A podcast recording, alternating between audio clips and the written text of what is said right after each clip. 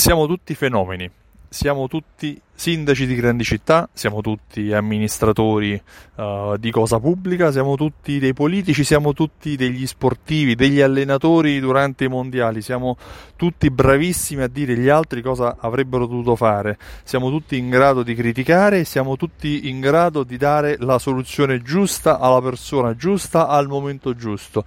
Ma poi, ma poi che succede quando tocca a noi? Tocca a noi e, e capita che ci rendiamo conto che tra il dire e il fare c'è di mezzo il mare un mare bello profondo e anche bello grande, perché è un mare creato dal nostro senso di sopravvalutazione. Sopravvalutiamo molto spesso quelle che sono le nostre capacità e non ci rendiamo conto che la conoscenza teorica che noi abbiamo è molto differente dalla conoscenza pratica. L'esperienza pratica e la capacità di realizzazione è eh, qualcosa che viene spesso sopravvalutata o meglio, viene sopravvalutata la propria capacità di realizzazione e aver letto un libro, aver visto un film, aver visto un video su YouTube su come si cucina, come si uh, crea qualcosa, come si monta un mobile Ikea, non vuol dire essere in grado di girare una brucola, di saltare una, una frittata o qualcosa del genere.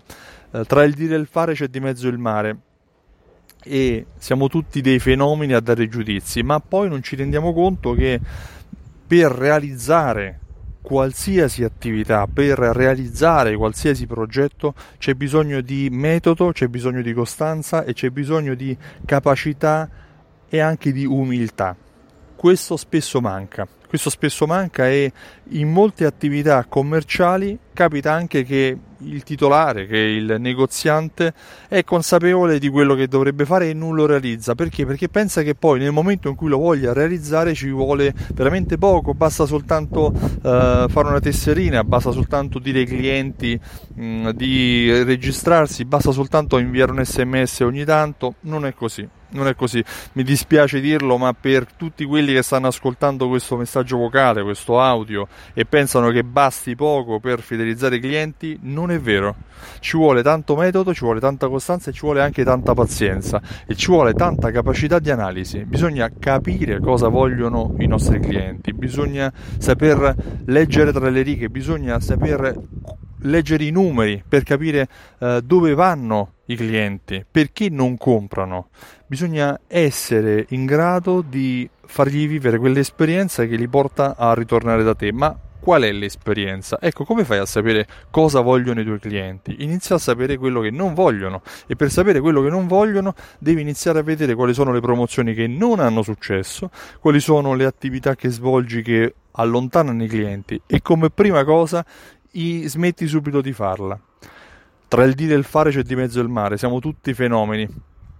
Perché ti dico questo? Perché solo attraverso un'attività di misurazione costante, attraverso un'attività semplice ma quotidiana e costante riuscirai ad avere qualche risultato. Gli sportivi non diventano dei fenomeni in un giorno, non diventano dei fenomeni in una settimana, ma attraverso un ciclo di allenamento e di pratica quotidiana.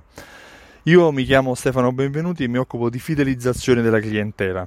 Mm, ho creato un programma fedeltà che si chiama Simsol. Se vuoi maggiori informazioni visita il sito simsol.it ma solo se non sei un fenomeno e richiedi la demo.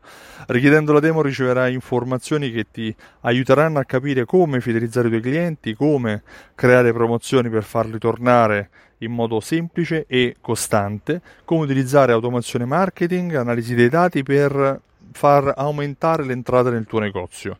Inoltre, il 20 ottobre ti invito a partecipare ad Alta Fedeltà Live, il primo e unico evento su Milano dedicato ai negozianti, per spiegare quello che è il metodo Alta Fedeltà che porta i clienti a tornare nel tuo negozio e a non aver paura della concorrenza.